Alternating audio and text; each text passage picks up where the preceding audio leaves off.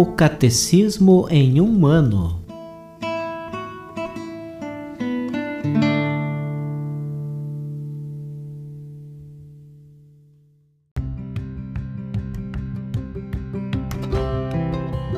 Olá, eu sou Bruno, seminarista da Diocese de Ponta Grossa, Paraná.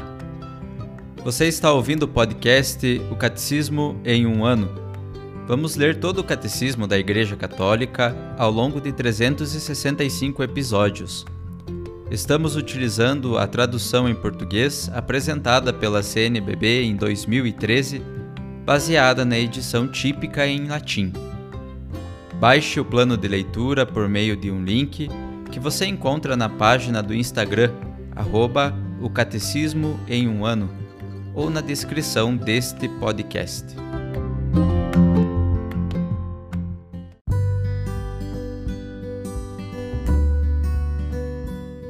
Este é o dia 236 do podcast O Catecismo em um ano Estamos lendo A Vida em Cristo, a terceira parte do Catecismo, na primeira sessão, A Vocação do Homem, a Vida no Espírito, do capítulo 1. A Dignidade da Pessoa Humana. Leremos hoje os números 1865 a 1876.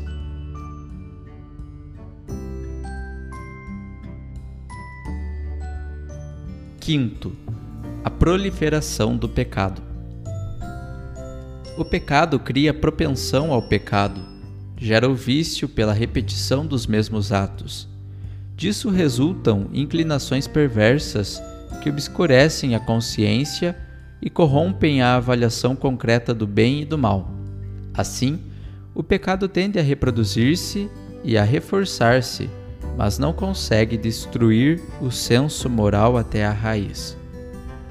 Os vícios podem ser classificados segundo as virtudes que contrariam, ou serem relacionados aos pecados capitais que a experiência cristã distinguiu, seguindo São João Cassiano e São Gregório Magno. São chamados capitais porque geram outros pecados, outros vícios eles são orgulho, avareza, inveja, ira, impureza, gula, preguiça ou assídia. A tradição catequética lembra também que existem pecados que bradam o céu. Bradam ao céu o sangue de Abel, o pecado dos sodomitas, o clamor do povo oprimido no Egito, a queixa do estrangeiro, da viúva e do órfão, a injustiça contra o assalariado. O pecado é um ato pessoal.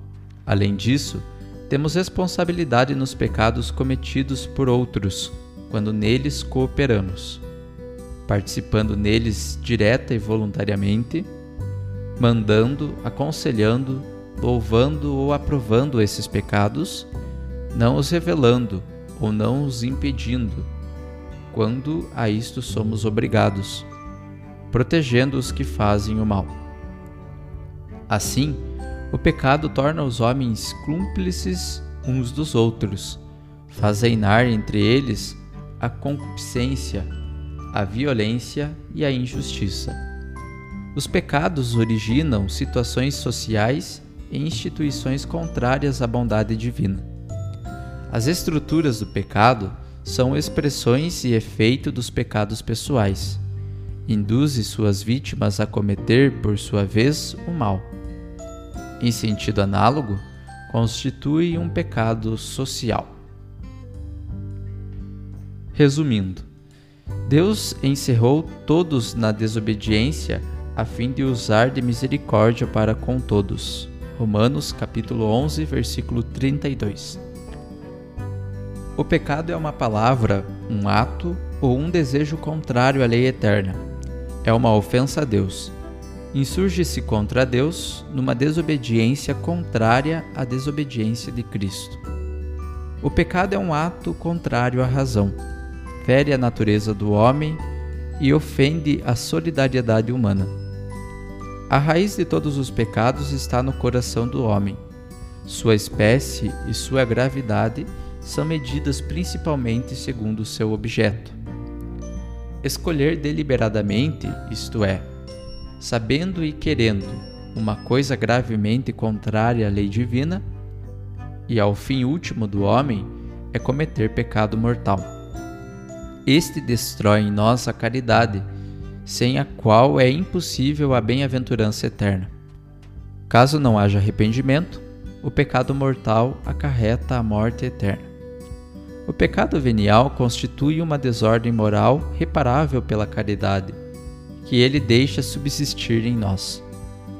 A repetição dos pecados, mesmo veniais, produz os vícios, entre os quais sobressaem os pecados capitais.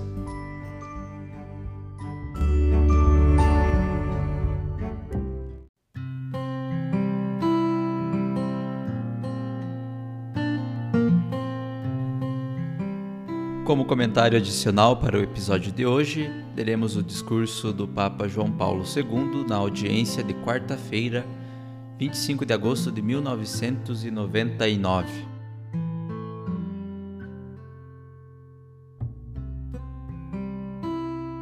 Combater o pecado pessoal e as estruturas de pecado. Caríssimos irmãos e irmãs, continuando a refletir sobre o caminho de conversão, Sustentados pela certeza do amor do Pai, queremos hoje dedicar a nossa atenção ao sentido do pecado, tanto pessoal como social. Olhemos antes de tudo para a atitude de Jesus que veio precisamente para libertar os homens do pecado e da influência de Satanás. O Novo Testamento sublinha fortemente a autoridade de Jesus sobre os demônios que ele expulsa pelo dedo de Deus. Na perspectiva evangélica, a libertação dos endemoniados assume um significado mais amplo do que a simples cura física, uma vez que o mal físico é posto em relação com o mal interior. A doença da qual Jesus liberta é, antes de tudo, a do pecado Jesus mesmo o explica por ocasião da cura do paralítico. Pois bem, para que saibais que o Filho do Homem tem na terra poder de perdoar os pecados, ordeno-te, disse ao paralítico: levanta-te, toma o teu catre e vai para a tua casa. Antes ainda que nas curas, Jesus venceu o pecado, superando ele próprio as tentações que o diabo lhe apresentava no período por ele transcorrido no deserto, depois do batismo recebido de João. Para combater o pecado que se abriga dentro de nós e ao redor de nós, devemos pôr-nos nas pegadas de Jesus e aprender o gosto do sim por ele continuamente pronunciado ao projeto de amor do Pai.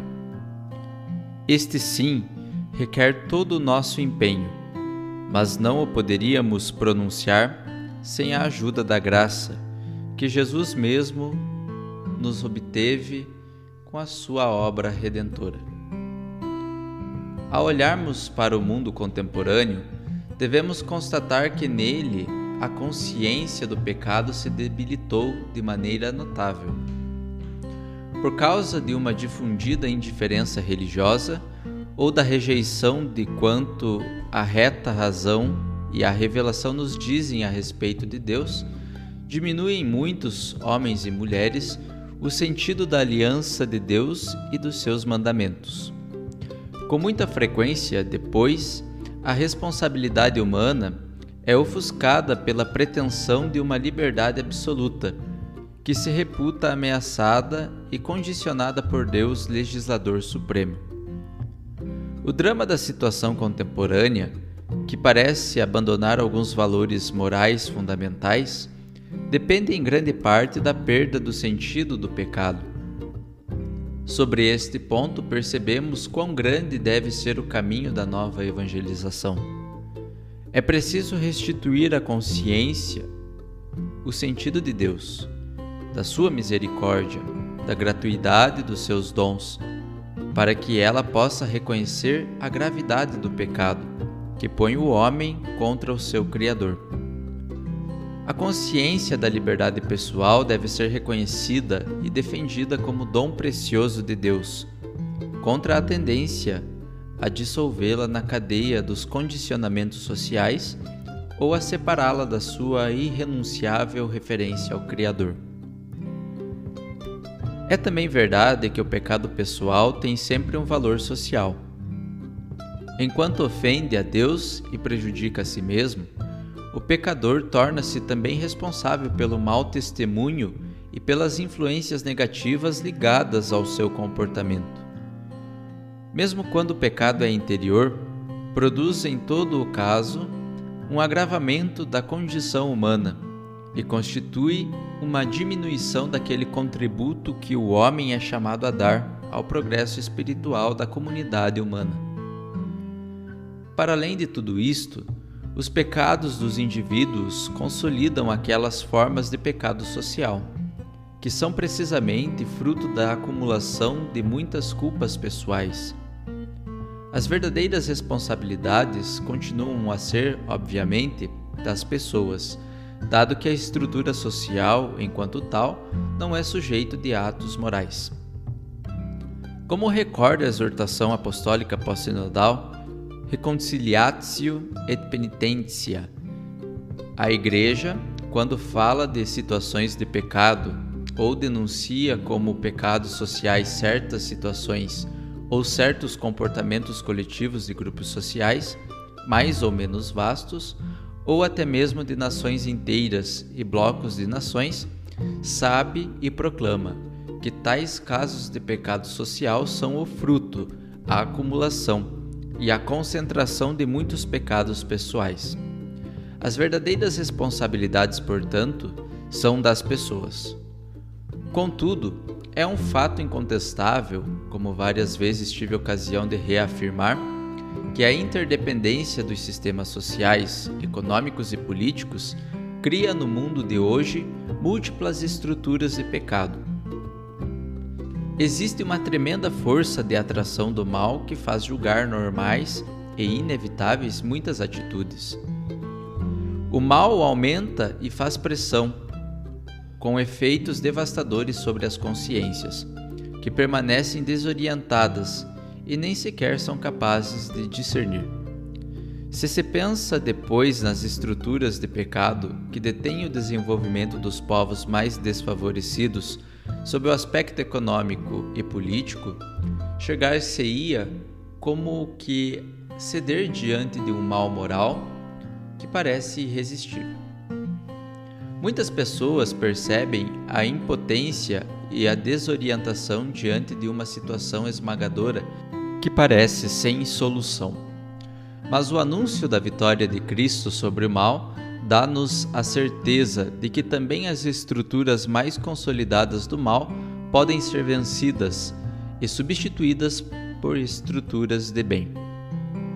A nova evangelização enfrenta este desafio. Ela deve empenhar-se para que todos os homens recuperem a consciência de que, em Cristo, é possível vencer o mal com o bem.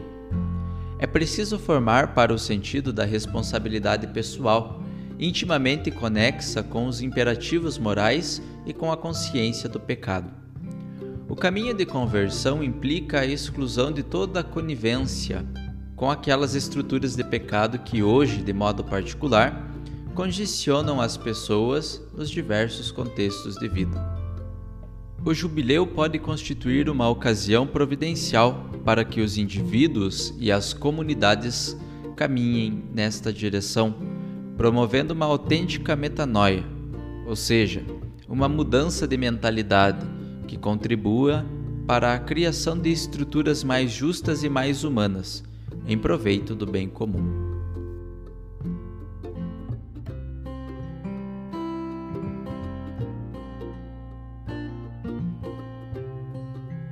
Os textos das catequeses papais encontram-se na íntegra no site da Santa Sé, vatican.va.